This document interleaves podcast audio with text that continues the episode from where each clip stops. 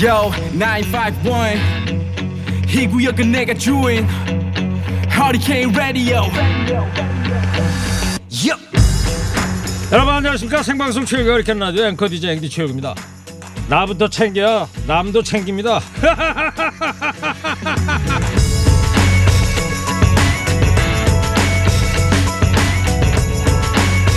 기분이 안 좋을 땐 일단 이 세 가지 질문을 해보랍니다 밥은 제대로 먹었나?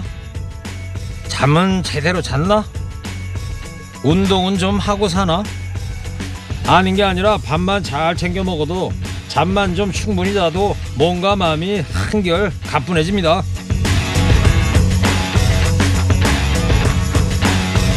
뭐다 아는 얘기죠. 좋은 삶의 기본 자세는 곧 나를 돌보는 기본 자세라는 거. 그러나 일에 치이고 이런저런 상황에 치여서 자꾸만 그 사실을 잊고 사는데요. 오늘도 나는 뒷전인 우리 모두에게 묻고 싶습니다. 뭐 대단한 일 한다고 나를 돌보는 거 홀대하십니까? 4월 27일 화요일 시동 거셨습니까? 출석 체크하면 행복합니다 여러분 TBS 앱 50원 유료 문자 샵 0951로 출첵 문자 보내시기 바랍니다 좋은 음악 고라 뉴스 연중 무휴 하리케 라디오 출격. 항상 악발늙은 모진 조석 공대를 선거달 김경래 피디의 첫 곡입니다. 이날치 여보나리 강한 충성 조정 사지들 못 잊어요. 규중 젊은 난의 절행 치사를 못 잊어요. 항상 악발늙은 모진 조석 공대를 네, 첫 곡으로 이날치의 여보나리 들어봤습니다. 자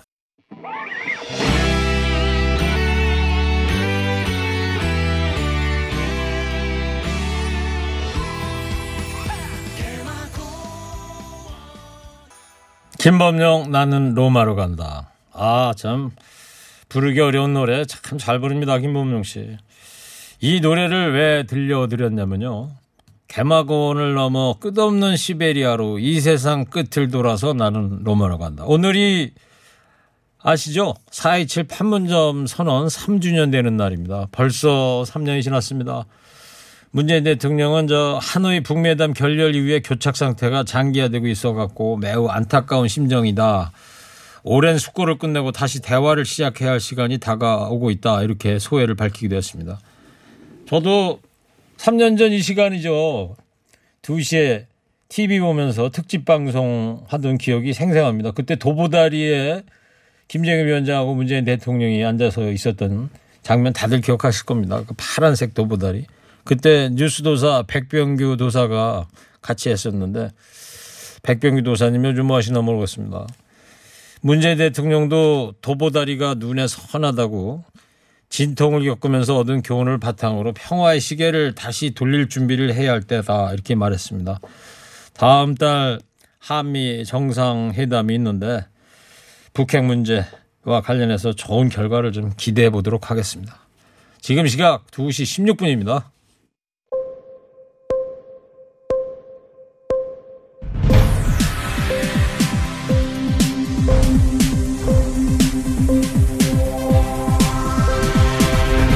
허리케인 데스크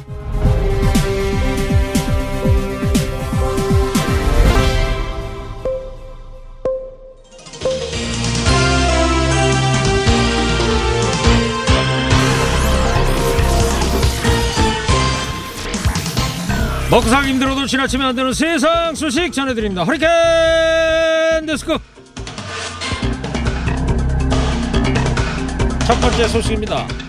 백신 문제를 지나치게 정치화해서 백신 수급과 접종에 대해 막연한 불안감을 부추기는 일이 없도록 해주실 것을 당부드립니다. 청와대 수석보좌관 회의에서 문재인 대통령이 백신 수급 문제를 제기하는 세력을 향해 이같이 경고했습니다. 문 대통령이 이 같은 발언은 최근 야당의 공세가 정권에 대한 감시와 견제 수준에서 벗어나 도를 넘었다고 여기는 것으로 보입니다. 또 최근에 파이자 백신 2천만 명분을 추가로 계약하는 등 백신 확보에 성과를 내고 있어서 우리 스케줄대로 가도 된다. 이런 자신감도 밑바탕에 깔려 있다는 분석입니다. 문 대통령은 정부의 계획대로 상반기 중으로 1,200만 명 또는 그 이상의 접종이 시행될지 여부는 조금만 지켜보면 알 수 있는 일이라면서 자신했습니다. 백신 부작용 물론 위험하고 조심해야죠. 그러나 그 드문 부작용을 이용해서 떠드는 언론과 정치권이 훨씬 더 위험해 보입니다. 여당과 정부가 종합부동산세 등 부동산 보유세 완화를 두고 오락가락 행보를 보이면서 시장에 혼란을 부추기고 있습니다. 4.7 보궐선거 참패에서 드러난 부동산 민심을 수용하겠다며 출범한 더불어민주당 부동산특별위원회와 원내대표 지도부가 엇박자를 내고 있는데요. 어제 최인호 민주당 수석 대변인은 확실히 말씀드린다. 부동산 특위가 만들어지더라도 세금 관련 논의는 없다. 이렇게 강조했죠. 그러나 당 내부는 발칵 뒤집혔습니다. 윤호중 비대위원장 겸 원내대표는 공급, 금융, 세제 등 현안을 모두 종합 검토하겠다면서 임기가 다 돼가니 대변을 안 하고 본변을 하신다. 이렇게 불편한 신기를 드러내게 됐습니다. 오늘 민주당 부동산 특위 첫 회의를 마쳤는데요. 6월 1일 공시 지가가 확정되는 만큼 5월까지는 조속히 당의 입장을 정리해 대책을 마련해야 한다는데 공감대가 있었다고 밝혔습니다.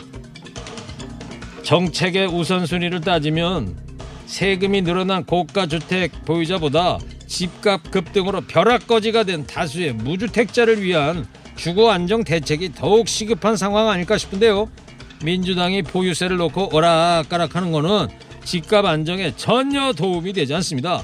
문재인 정부가 스무 차례가 넘는 부동산 대책을 내놓고도 실패했다는 평가를 받은 것은 정책에 대한 신뢰와 믿음을 잃었기 때문이라는 점 잊어서는 안 됩니다. 다음 소식입니다. 오세훈 서울시장이 박원순 전 서울시장의 역점 사업이었던 광화문 광장 재조성 사업을 그대로 추진하겠다고 밝혔습니다. 광화문 광장을 중앙에서 편측으로 옮기는 재구조화는 바람직하지 않다는 견해라고 밝히면서도 광장 원상 복구 방안, 전면 재검토 방안, 보완 발전 방안을 두고 최선의 방안을 모색한 결과 광화문 광장 조성 공사를 진행하기로 했다고 설명했습니다. 오 시장은 돌이키기엔 이미 공사가 상당 부분 진행이 됐고 400억이라는 귀한 시민의 세금을 허공에 날릴 수 있다는 점도 고려했다고 말했습니다. 합리적인 판단, 국민 혈세를 소중하게 생각하는 마음에 박수를 보냅니다. 개인의 역량도 중요하지만 더 중요한 건 정책의 일관성이죠. 가능한 한 행정의 연속성을 존중하겠다는 그 철학 쭉 지켜주기 바랍니다. 박상도 의원 대구가 지역구지만 4.7 서울시장 보궐선거 투표 인증샷을 남겨서 구설에 올랐었죠. 이렇게 서울이 아닌 지역구 국회의원 10명 중에 약 4명꼴로 서울에 부동산을 보유하고 있는 것으로 파악됐습니다. 한겨레가 2021년 국회의원 정기 재산 변동 사항 신고 내역을 분석한 결과 비서울 지역구 의원 총 204명 가운데 서울에 집이 있는 의원은 75명이었습니다. 이 중 절반 이상이 강남 3구의 부동산을 가지고 있었는데요. 서울 지역구 의원 중에 본인 지역구에선 전세로 거주하면서 강남 3구에 똘똘한 아파트 한 채를 갖고 있는 의원도 있었습니다. 또 비서울 지역구 의원 중에 심지어 지역구에 거주지가 아예 없는 경우 강남에만 집을 두 채 보유했지만 지역구에는 사무실조차 없는 의원도 있었습니다. 민주당은 지난해 21대 총선 앞두고 후보들에게 다주택 당선자는 2년 이내 실거주 주택 한 채만 남기고 모두 매각한다는 서약서를 받았습니다. 그러자 일부 의원은 지역구 주택은 처분하고 서울의 강남 3구 부동산을 지켰습니다. 심지어 지역구에 전셋집, 사무실도 없는 의원님들 이걸 정직한 거라고 해야 하나요? 뻔뻔한 거라고 해야 하나요? 강남에 집 사서 잘 살고 있는 의원님들한테 다음에도 우리 일을 믿고 맡길 수 있나? 모르겠습니다. 마지막 소식입니다. 한국 배우 최초로 아카데미상 여우 조연상을 받은 윤여정 씨의 수상 소감이 미국 온라인에서 인기를 끌고 있습니다. 올해 아카데미 시상식 최고의 연설이라는 평가가 이어지고 있는데요. 수상 소감에서 드디어 브래드 피트를 만났다. 우리가 털사에서 영화를 찍을 때 당신은 어디 있었냐? 이렇게 농담을 던지는가 하면 두 아들의 잔소리를 언급하면서 이게 다 엄마가 열심히 일했기 때문이라고 하기도 했죠. 또 다른 경쟁 후보들을 향해서는 내가 운이 더 좋아 오늘 밤 이 자리에 섰다. 아마도 한국 배우에 대한 미국식 환대일지도 모르겠다라는 소감도 전했습니다. CNN은 윤여정의 수상 소감 주요 대목을 편집한 영상을 홈페이지에 게재하면서 윤여정이 쇼를 훔친다라고 전했습니다. 워싱턴 포스트는 윤여정이 최고의 수상 소감을 했다고 칭찬을 아끼지 않았고 뉴욕타임즈도 몹시도 딱딱했던 시상식에서 윤여정은 뜻밖의 선물이었다면서 찬사를 보냈습니다. 나이의 무게만큼 멋지고 빛나는 모습은 하루 아침에 만들어지는 게 아니죠. 그녀가 어떻게 세상을 바라보며 살아왔는지가 느껴져서 더 돋보이는 걸 텐데요. 그녀의 멋진 활약을 보면서 우리는 늙어가는 것이 아니라 조금씩 조금씩 익어가는 거라는 노래 가사를 떠올려 봅니다. 오늘 허리케인 데스크 여기까지 하겠습니다. 깨어있는 시민이 됩시다. 잠시 후에 show me the 뉴스에서 주요 뉴스 더 자세히 살펴보겠습니다.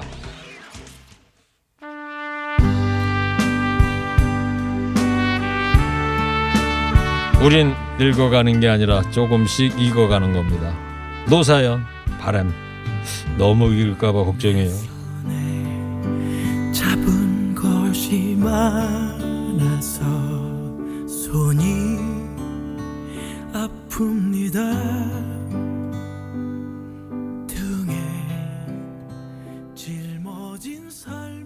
네.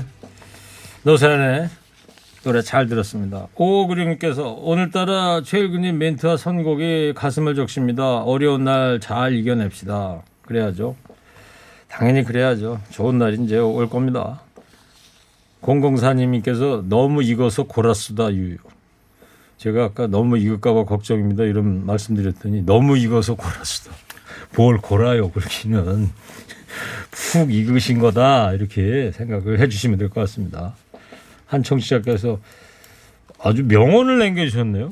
어록입니다. 너의 젊음이 너의 노력으로 얻은 상이 아니듯이 나의 늙음도 나의 잘못으로 받은 벌이 아니다.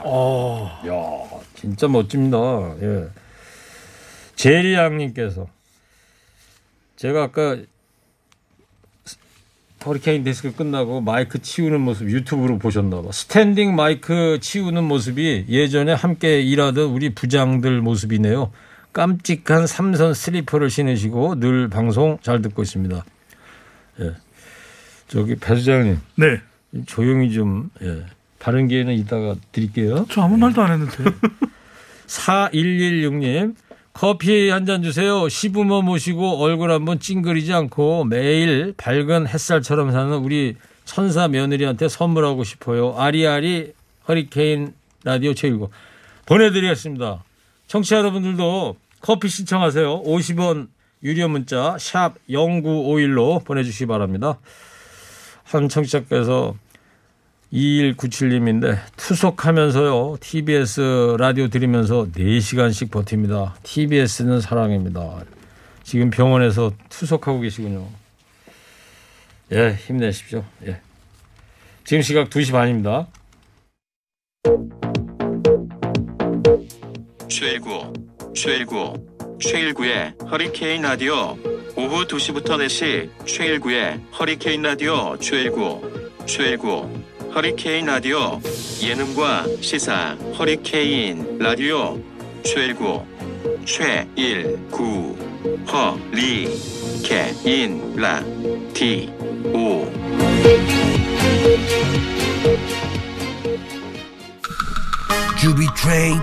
You all drop it. TBS FM 현재 상황 문제 파악. 맥락에 집중 묵직한 질문. 흔들리지 않는 중심의 축 최일구. 몸쪽 꽉 찬 돌직구 show me the 뉴스. 세상을 바라봐. 어제의 뉴스가 오늘의 변화. show me the 뉴스. 진실을 찾아봐. 오늘의 뉴스가 내일의 역사. show me the 뉴스 꼭 알아야 뉴스만 골라서 전해드립니다. show me the 뉴스. 뉴스 전해줄 분들입니다. 뚱커벨 인사이트케이 배종찬 소장입니다. 안녕하십니까? 뚱블리 정상근 시사 전문 기자요. 네, 안녕하십니까? 예, 제가 이렇게 허다 굴렸더니 정상근 기자가 깜짝 놀라네. 네. 모처럼 들었더니 아이고 무거우신. 분이. 자 코너 끝에요. 방송만 잘 듣고 계시면 금세 맞힐 수 있는 show me the 퀴즈 드리겠습니다. 자 첫 번째 보여줄 뉴스 정상근 기자 뭡니까? 네, 첫 번째는 부동산 정책 변할까입니다. 오늘 더불어민주당 부동산 특위 첫 회의가 열렸는데 어떤 얘기들 나왔대요? 네, 이 민주당은 신임 윤호중 원내대표가 취임하고 사흘 만에 이 당내 부동산 특별위원회를 설치했는데요. 이만큼 이제 부동산 문제가 이번 보궐선거 참패의 주요 원인 중 하나로 지금 생각을 하고 있습니다. 그래서 오늘 이 진선미 특별위원장 주재로 첫 회의를 열었는데 아, 지금 더불어민주당이 검토하는 부동산 정책의 재편 방향을 크게 보면 이 대출 규제 완화 그리고 그 1주택 보유자의 이 부담 완화 이렇게 좀 꼽을 수가 있습니다. 어, 그래서 이 특위에서는 이 생애 최초 주택 구매자에 대한 어, 그리고 이제 무주택자에 대한 그 LTV라고 하죠. 이 주택담보대출 비율 그리고 DTI 그러니까 총부채 상환 비율 등의 이 대출 규제를 완화하는 방안을 지금 논의하고 있고요. 어, 그리고 1주택자의 재산세 감면 상한액을 6억 원에서 9억 원으로 조정하는 방안도 논의를 하고 있습니다. 그래요. 자, 이 홍남기 국무총리 대행도 종부세 완화를 검토하겠다 그런 입장인 겁니까 지금? 네, 조금 전에 이제 정상근 기자가 설명한 것은 크게 지금 부동산 관련된 내용은 세 축입니다. 하나는 이제 종합 부동산세, 보유세고요. 그 다음에는 이제 공시지가, 1주택자. 그 다음에 세 번째로는 이제 대출 규제 완화인데 어, 홍남기 총리 대행과 관련된 내용은 바로 이 종합부동산세입니다. 어제 이제 비공개 당정협의회에서 이 홍남기 국무총리 대행이 이런 발언을 했습니다. 이 종합부동산세 기준 완화 여부와 관련해서는 열어놓고 검토하겠다라고 이야기를 했는데 네.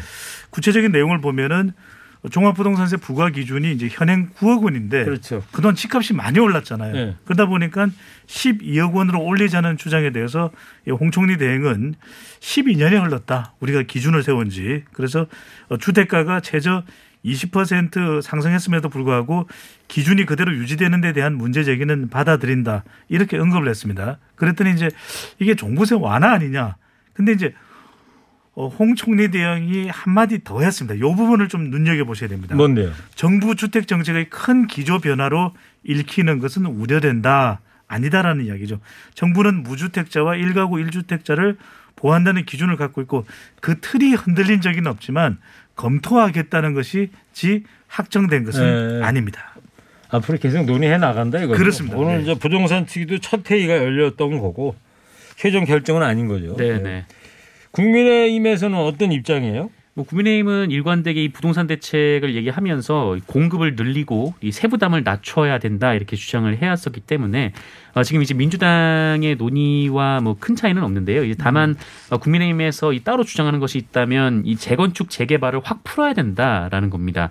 그래서 이종배 이 국민의힘 정책위 의장이 그 어제죠 어제 최고위원회에서 이런 얘기를 했었는데 어, 재개발 재건축에 대한 대통령의 부정적인 입장 때문인지 민주당이 경직된 대응을 하고 있다라면서 이 문제의 본질을 외면하고 여론 호도용 대책만 내놓고 있다 이렇게 주장하기도 했습니다. 네.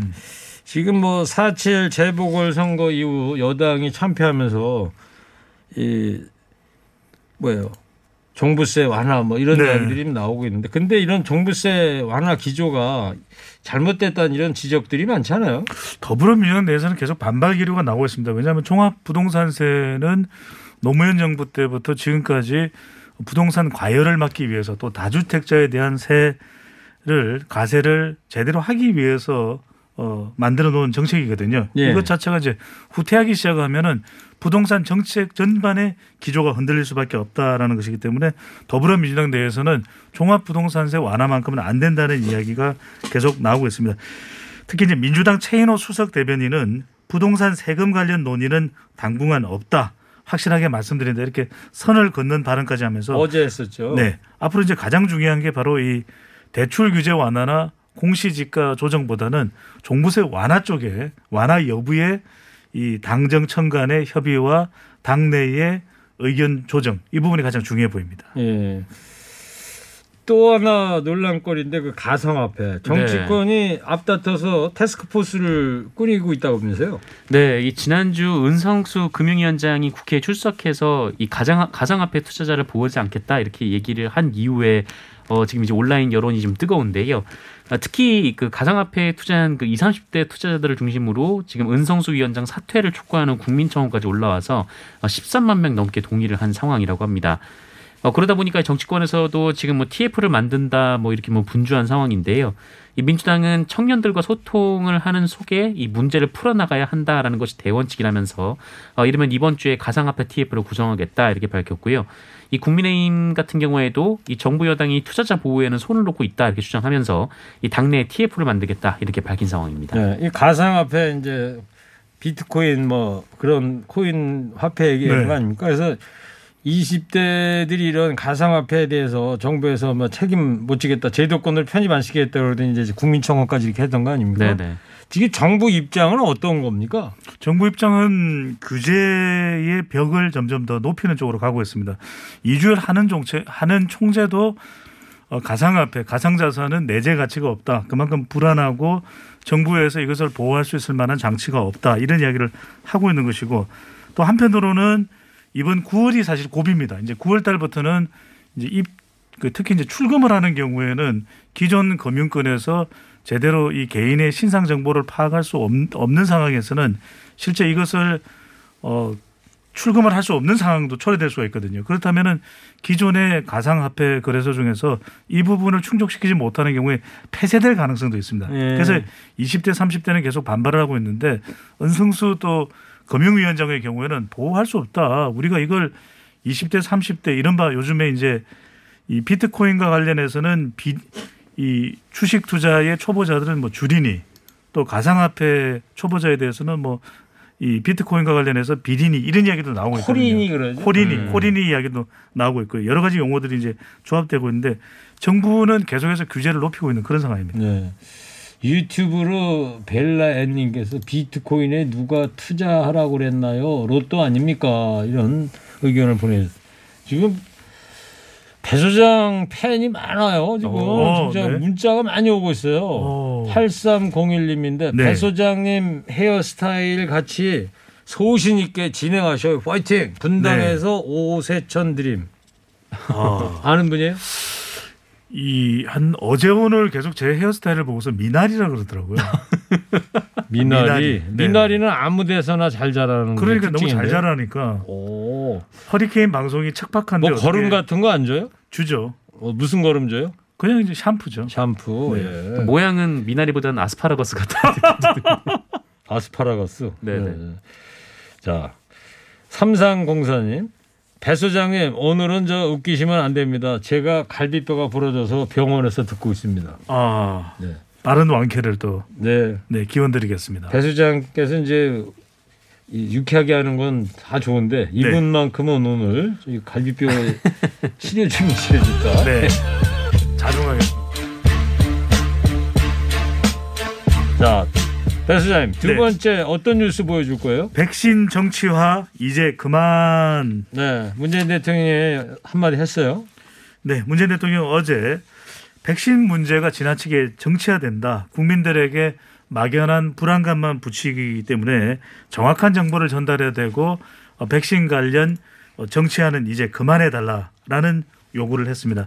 실제로 이 홍남기 총리 대행이 발표를 냈지만 우리가 9,900만 명 분의 백신을 확보하고 있는 상황이고 오히려 백신 접종 속도를 빠르게 당길 경우에는 집단 면역이 더 빨라질 수도 있는 또 예상도 나오고 있거든요. 네. 그럼에도 불구하고 정치권에서 정치권에서는 계속해서 공방이 벌어지고 있고 또 불안한 뉴스를 확대 재생산하면서 국민들이 오히려 불안감에 네. 또 사로잡히게 되는 그런 현상이 나타나기 때문에 더 이상 이 정치권의 공방을 좀 자제해 달라는 문재인 대통령이 요구했는데 최근에 이제 화이자 백신 2천만 명분에 대한 부분도 확보를 하지 않았습니까?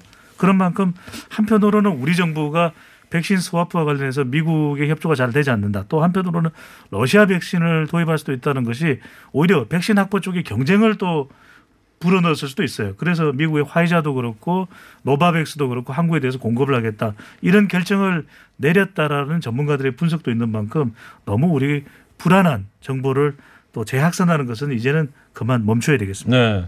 좀 뭐 개인적인 얘기인데 오늘 아침에 저희 모친께서 여든 여섯이거든요. 네. 네, 네. 백신 접종하려고 모레 접종한다고 연락이 왔대요. 어. 얘 이거 어떻게 해야 되지? 뭘, 뭘 어떻게 해요? 니 맞으셔야지. 알았어. 그래서 전화를 끊었는데 어르신들 다 접종했어요? 배 소장님 어때요? 네, 저도 부모님들께서 접종하셨다고 하시더라고요. 네. 네. 네, 저희 부모님은 아직 대상이 아니어서 예, 네, 잠시 그렇군요. 후에 맞습니다. 알겠습니다.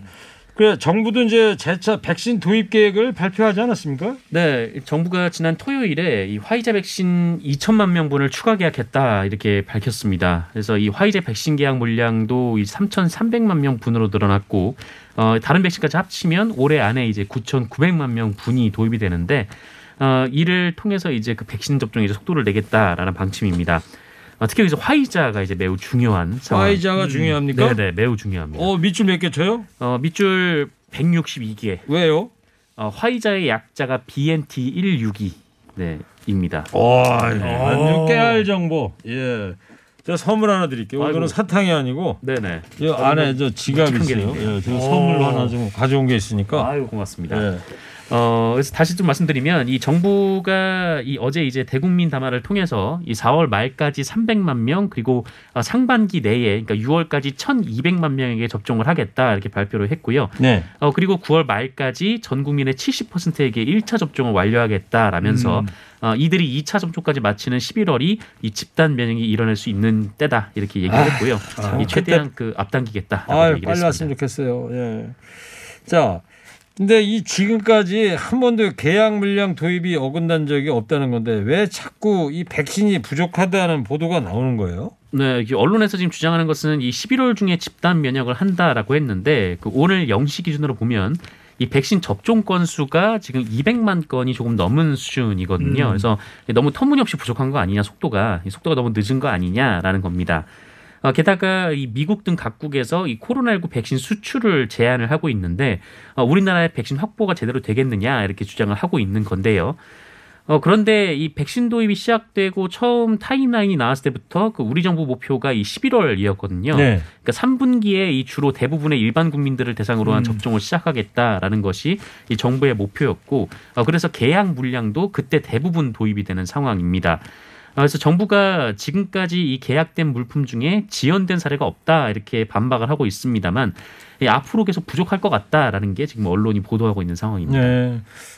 배 수장님, 그나저나 파이자 백신 접종자들이 집단 감염이 됐어요. 이건 또 어떻게 된 상황입니까? 어, 백신 접종을 했는데 왜 감염이 됐을까? 백신에 뭔가 문제가 있는가 이렇게 생각하실 수 있는데 지난번에도 우리가 한번 다루었던 내용인데 어, 성동구청에서 어, day care 센터입니다. 성동구청의 이제 시설에 종사하는 10명 또 이용자 모두 이제 29명이 화이자 백신 1차 접종을 마쳤는데 확진자가 이제 6명이 나왔습니다. 예. 그러니까 어, 화이자 백신 접종을 했는데 왜 어, 확진자가 나와 감염자가 나와 이렇게 생각하실 수 있는데 백신을 맞고 난 이후에 예방 효과가 발생하는데 시간이 좀 걸리거든요. 예. 그러니까 이 효과가 발생하기 전에 생기기 전에 감염이 된 거죠. 예. 그러니까 화이자 백신의 문제가 아니라 화이자 백신의 효과가 나타나기 전에 이른바 돌파 감염이라고 그러거든요. 생기기 전에 효과가 생기기 전에 감염이 됐다고 해서 그런 현상으로 볼 수가 있겠죠. 네, 알겠습니다. 그배 수장님, 조금 전에 그 정상근 기자한테만 지갑을 줘서 좀 서운하세요? 아닙니다. 가족 네. 지갑인데. 저는 뭐 최일구 앵커의 마음의 지갑을 가지고 있으니까요. 알겠어요.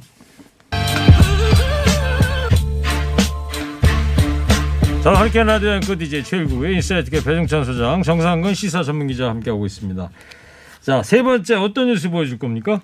오스카 show stealer 윤여정 윤정 씨 뭐 아카데미 수상 소감이 뭐 네. 우리는 물론이지만 전 아. 세계적으로도 지금 화제가 되고 있어요. 위트와 교훈, 유머와 재미 모두를 갖추고 있는 오스카 수상 소감의 끝장판, 완결판이다 이런 평가를 받고 있습니다. 연일 화제가 되고 있고요. 미국의 뭐 CNN 또 ABC 뉴스에서 계속 방송이 되고 있고 네. 뉴욕 타임즈 기자는 오스카상을 수상 소감으로 하나 더 준다면 그 주인공은 윤여정이다 네. 이런 이야기를 하고 있습니다. 겸손에부터 시- 겸손 내용부터 시작을 했어요. 심지어는 이 같이 후보자가 된 다섯 명의 후보자 모두가 각각의 영화에서 어, 오스카상을 받을 수 있는 수상자가 아니겠느냐. 내가 받는 것은 운이 좋았을 뿐이다. 그랬죠. 라는 이야기를 했고요. 또 엄마의 존재입니다. 두 아들이 일을 나가라고 해서 일을 하다 보니까 이렇게 좋은 결과가 왔다라는 이야기를 했고요. 또 아카데미상의 의미에 대해서도 이야기를 했습니다. 이 한국 영화에 대해서 상당히 또 환대를 내준 그런 이 오스카의 의미가 또 이번 수상에 영향을 준 건 아니겠냐 이렇게 예. 해석을 하면서 말 그대로 윤여정 배우 연기도 뛰어났지만 수상 소감도 멋졌습니다. 예. SNS도 지금 엄청 화제가 되고 있죠. 어, 네 그렇습니다. 이 트위터 그러니까 세계인들이 이용하는 SNS인 트위터에서 어, 윤여정 씨가 이 여우조연상을 받은 26일 하루 동안 이 트윗이 얼마나 나왔는가 이거를 음. 분석한 결과를 발표했는데요. 그러니까 해시태그를 달고 윤여정, 그러니까 한글로 윤여정을 치거나 아 니면 이제 영어로 뭐 여정윤 이렇게 친 해시태그가 얼마나 있는가 이거를 계산을 해봤더니 어, 무려 66만 건에 달했다라고 오. 합니다. 예, 엄청난 양인데요. 이 수상이 확정된 순간이 26일 오전 11시쯤부터 1시간 동안에만 이 16만 건의 트윗이 쏟아졌다라고 하고요. 네. 어, 물론 우리나라에서도 많이 나왔지만 뭐 미국, 브라질, 인도네시아, 뭐 일본, 영국 등등 뭐 대륙을 막론하고 많은 사람들이 이 해시태그로 윤여정 씨를 언급을 했다고 합니다. 그래요. 어 그리고 그 아카데미 공식 트위터 계정이 있는데 어 여기 트위터를 올리면은 사람들이 이제 retweet이라는 걸 하지 않습니까? 예, 뭐 예. 그만큼 관심이 많이 반영되는 건데 어 이날 이그 상을 받은 사람 중에 가장 많이 retweet된 소식이 바로 어. 윤여정 씨의 수상 소식이었고 3만 9천 건을 달, 예. 달했다고 음. 합니다. 또 윤여정 씨가 영어로 수상 소감을 했잖아요. 네네. 예. 그러다 보니까 전 세계인이 금세 알아듣고 네네, 했던 그럼요. 것 같아요. 영어 잘하는 사람 보면 참 부럽지 않습니까? 그러니까요. 네. 배 수장님이야 뭐 재미 유학파라 영어는 뭐그 정도 충분히 하실 것 같고 네, 두 yes. 분은 어느 대목이 가장 인상 깊었어요? 저는 이게 한 가지씩만. 네 마쿠 기자회견인데 수상을 하고 나서 이제 무대 뒤로 나와서 또 영어로 계속 인터뷰를 하는데 영화의 가치에 대해서 물어봤어요. 그랬더니 어, 이 rainbow라는 단어를 이야기했습니다. 그러니까 무지개를 봐라. 이건 남녀도 상관없고 여, 영화는 백인도 상관없고 아시아인도 상관없고 흑인도 상관없다. 하나로 뭉쳐서 우리가 영화 속에서 최고의 연기를 보여줄 때 네. 우리는 하나가 된다. rainbow가 얼마나 아름답냐. 무지개. 이거도 네 무지개 이야기를 하면서 봐라 다양한 컬러가 섞일 때 최고다. 예. 아 감동적이더라고요. Ebony and Ivory 그 팝송 노래하고도 맥을 같이 하는. 음. Ebony and Ivory 저배 수장님 아주 좋은 대사를 지적해 주셔서 사, 사탕 하나 드릴게요. 아 지갑은 안 주시나요? 저기 아까 괜찮다고 정상근 기자는 어떤 게 기억이 나요? 어, 저도 그 대목에서 나왔던 말 연장선 중에 하나인 건데요. 네. 어, 이런 말씀하셨습니다. 우리는 따뜻하고 같은 마음을 지닌 평등한 사람이다. 예. 네, 이런 말씀하시면서 어, 서로를 이해하는 것이 매우 좋다고 생각한다. 이렇게 얘기한 대목이 아, 화합과 저는- 평등 두 네, 분의 네. 말씀 정리하는 네, 인상 깊었습니다. 저는 그 시상식 끝나고 LA 총영사관 가서 네. 한국 기자들 앞에서 기자회견 할 때 했던 말씀 기억이 납니다. 아, 제가 오스카 상을 탔다고 그래서 윤여정이가 김여정이 되는 건 아니잖아요. 예. 갑자기 뭐가 이렇게 확 바뀌거나 그러지 네. 않고 이 진정성을 갖고 열심히 생활하겠다 이런 말씀이었던 것 김여정은 또 우리가 잘 아는 인물인데. 네네. 네. 자, 청취자 여러분, 방송만 잘 듣고 계셨으면 금세 맞힐 수 있는 쇼미즈 퀴즈 드리겠습니다. 정부가 오는 11월로 지정해둔 집단 면역 목표 시한을 더 앞당겨 보겠다고 그랬죠. 2천만 명이 맞을 수 있는 이 백신을 더 확보한 것이 자신감의 근거입니다. 이 백신이 뭘까요? 이 품격 있게 힌트를 줘야 되는데 예, 뚱커벨보다는 오늘은 저 뚱블리가 한번 내주세요. 정상. 아니 아니 오늘은 제가 가능합니다. 아, 준비했어요? 준비했습니다. 있게 해보세요. 네. 아, 통머리 정상 기자 네. 건강하게 돌아와서 너무 반갑고 아, 감사합니다. 좋습니다. 이게 화이팅이죠. 뭐 지화자는 아니고 네. 지금 백신인데 화이팅 아니면 아 지하자 아, 자. 네, 네. 그럴 줄 알았어요. 어, 참. 자, TBS 앱 50원 유료 문자 샵 연고일로 정답 보내주세요. 선물 준비되어 있습니다. 마음까지 편안한 소파 G2 가구에서 커피 기프트콘 환동 화장품에서 스펠라 여성용 화장품 세트를 아이들도 마실 수 있는 1년 발효 유기농 프리미엄 탄산음료 베리크를 주식회사 홍진경에서 전 세트를 부모님 드리려 샀다가 내가 다 먹은 과자 화성당 제거에서 건강 과자를 층간 소음 해결은 제로블럭, 제로블럭에서 매트, 판촉물은 배픽, 배픽에서 친환경 허스키컵, 달콤함과 행복한 맛을 선사하는 타르트면과 카페미닝에서 디저트 상품권, 자연선모 화장품 라피네제이에서 피부 탄력 회복에 좋은 렉스리 크리에이티브 3종 세트를 드립니다. 네, 좋습니다. 배 수장님 네 사탕만 줘가지고 삐졌지. 왕 삐졌죠 지갑 여기 오! 있어요. 네. 제가 그래도 똑같이 해드려야지. 최고 가죽 지갑입니다. 네. 예, 제가 저 준비해 온 겁니다. 일구 잘 라인. 쓰시기 바랍니다. 예. 자, 쇼미더뉴스 지금까지 배중찬 소장, 정상근 기자였습니다. 두 분 감사합니다. 쇼미더 뉴스.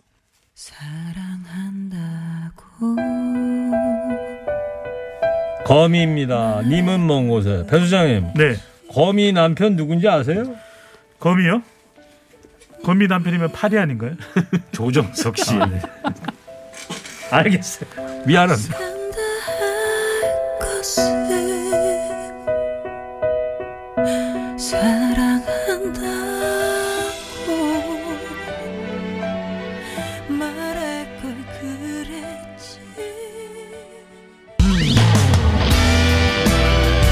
네, 거미 씨. 아, 노래 좋습니다. 자, 조금 전에 쇼미더 퀴즈 정답 화이자입니다. 당첨자 명단 홈페이지에 올려놓을 거고요. 잠시 후 3시 3분에는요, 공부합시다. 오늘 화요일이죠.